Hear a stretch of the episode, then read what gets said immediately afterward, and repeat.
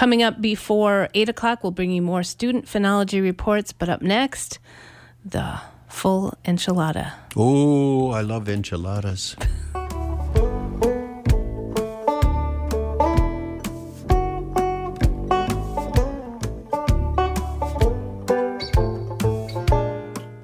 It's time for the Phenology Show. Phenology is the rhythmic biological nature of events as they relate to climate. And we're going to start off today with two words from the beginning of the alphabet that have a great deal of importance and meaning right now. And the first word is aspect.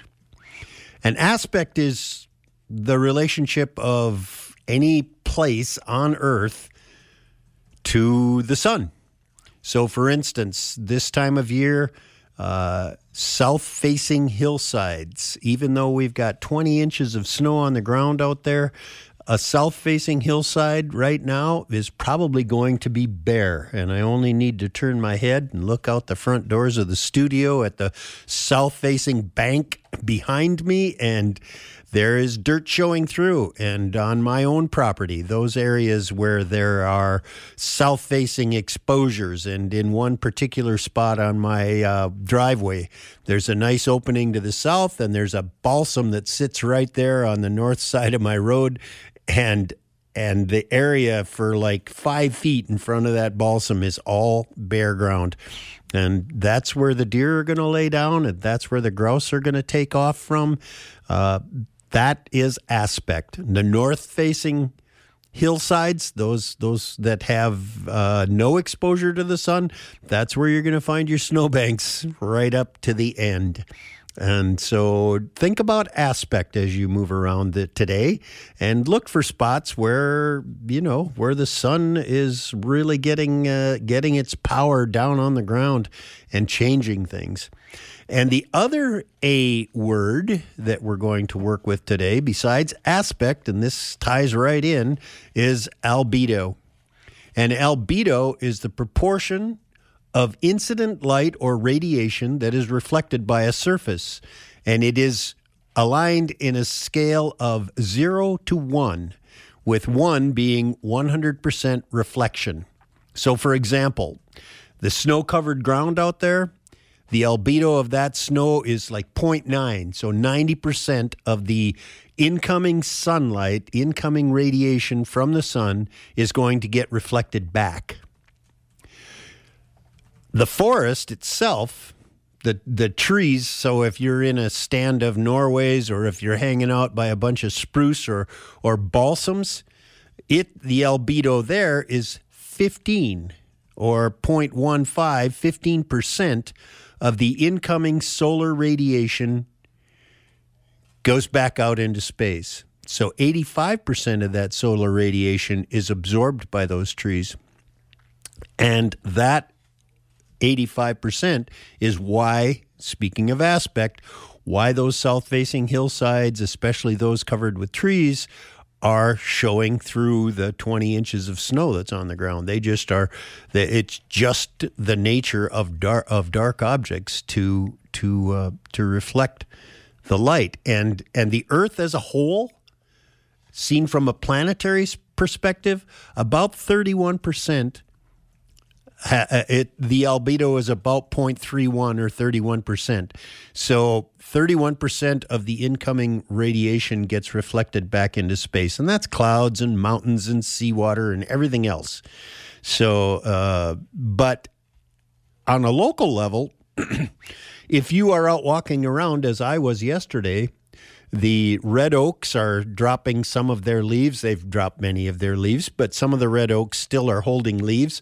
Those leaves that are falling off now, if you look at them, their albedo is higher than or lower, pardon me, lower than than the albedo of the snow, which is 90%.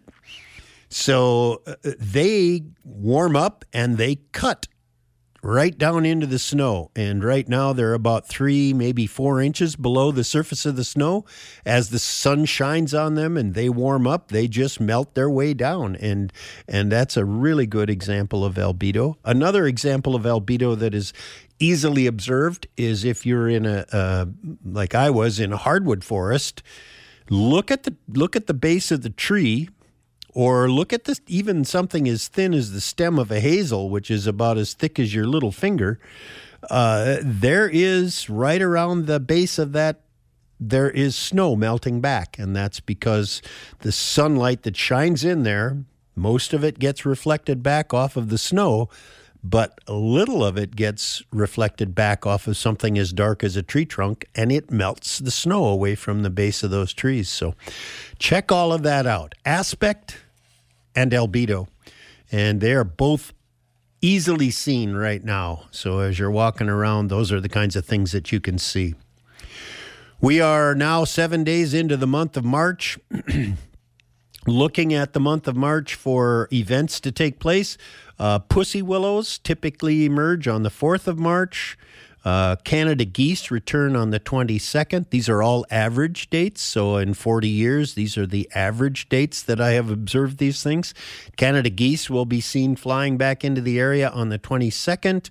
Along that same time, about the same time that the geese come back, we're going to start seeing uh, diving ducks showing up here on the Mississippi River, and they will include golden eyes, buffleheads, uh, scaup, uh, ringneck ducks. Um, will be a bunch of the divers, the the dabblers, the teal, the wood ducks, and the mallards. They're not coming until uh, the shorelines are completely open. But with uh, open water in the rivers, the diving ducks will certainly be back. Chipmunks on the 23rd of March, robins on the 24th, red winged blackbirds on the 28th, great blue herons on the 29th, and killdeer on March 30th. So lots of birds and a few. Uh, few small mammals are going to emerge from their uh, winter. Well, the birds are migrating. The mammal, the chipmunk, is going to be coming up out of the ground and starting to feed and get active on the surface. Among the things I've observed over the past week, trumpeter swans. Just about anywhere there's open water now, there are probably trumpeter swans. I've been watching the bald eagles at the nest in my front yard, and they are not yet sitting on eggs. That typically takes place on the 9th of March. That's the first day that I notice them sitting on eggs, but they have been uh, visiting the nest and uh, and doing courtship and um, and mating and so I expect that any day now they will lay eggs. Uh, she will lay eggs and uh, and begin to brood. And once that happens, I'll be able to. Once I see her there all day, every day, I'll know that uh, that they are that she is sitting on eggs. Uh, I still have a, a, an early arriving male red-winged blackbird still coming to my feeder every day. I don't know that this is a migrator. I suspect it might just be like this uh, odd, you know, let's beat the rush by getting up there early, or maybe he spent the entire winter up here and just discovered my feeder. But now that he's discovered it, he's he's hanging pretty close and liking it quite a bit. Uh, as I mentioned, uh, pussy willows. Yesterday, I've been I've been watching these pussy willows, and yesterday I went out. Now, I've watched these pussy willows for several years, so I know the, that one of them is a male and one of them is a female. Uh, pardon me, pussy willows are monoecious. That is, there's, uh, I mean, dioecious. Two houses. There are both, there are plants that are male and plants that are female. I looked at the two plants yesterday. The male flowers, the male aments, they're called, are quite prominent. They they were visible from a distance. But the female aments, I had to walk right up to the tree, and they are just cracks in the in the scale of the bud. So if you got up close enough, you could see this thin white line of the ament below the scale. Mm, pardon me, and and that indicates that they are coming out as well. Uh, these two plants will their development will coincide and uh, when the pollen is produced by the male, uh, the female flowers will be open and ready to receive that pollen as well. So the pussy willows are definitely out. And if you have pussy willows in your area, you might want to get out and give them a close look and see if they're doing the same.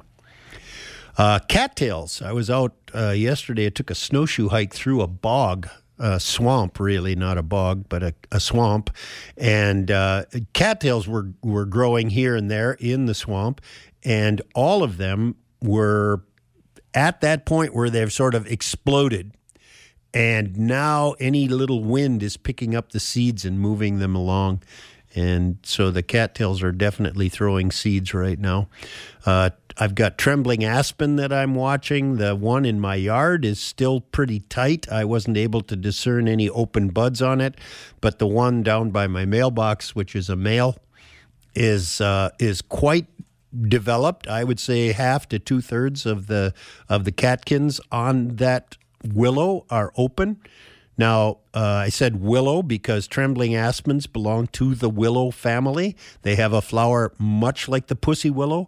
And so if you are looking at aspens, you if you have like I do with this one where the branches are right down at the ground level and I can kind of walk up to them and look at them, uh, it's pretty easy to see if they're open or not. But if you if you don't have an aspen with low branches on it, take uh, take your binoculars out, and I like to find I like to find a, a branch that's got something dark like a balsam or a spruce behind it, so that I can isolate those uh, little buds and see if they're open or not. So far, the one in my yard is not open, but the one down by the mailbox is. Uh, beyond that, that's uh, that's pretty much what's happening at my house right now. Um, the the tag alder, the speckled alder, catkins are not yet soft. The male flower, the the tag alder, the speckled alder, is monoecious. That is, both male and female flowers are on the same plant. The male flowers are the long, dangling catkins. They're about an inch to an inch and a quarter long right now. If you go up and pinch them, they're hard as a brick. They're really hard, but they are getting brighter. They're getting more red. And I can see that when I drive by big patches of speckled alder. I can see that increasing redness of the male flower. And they are, as I said, still too hard to to think that they're expanding any at all, but they're going to start, and they will be, uh, on average, it's April 2nd that they are yielding pollen. So uh, we'll be watching those through the month of March and finding out when they get ready to yield pollen. Those are tag alders or speckled alders, and they are, as far as I know, they are the first plant, first tree to flower in northern Minnesota. That's the Phenology Show for this week. Remember to keep your eyes open and uh, make yourself aware. And if you live in the Bemidji or Crookston areas, we're uh, we're holding a couple of um, training sessions this weekend, Friday and Saturday. Friday in Bemidji and Saturday in Crookston. You can contact us at KAXE if you're interested in joining us at those training sessions.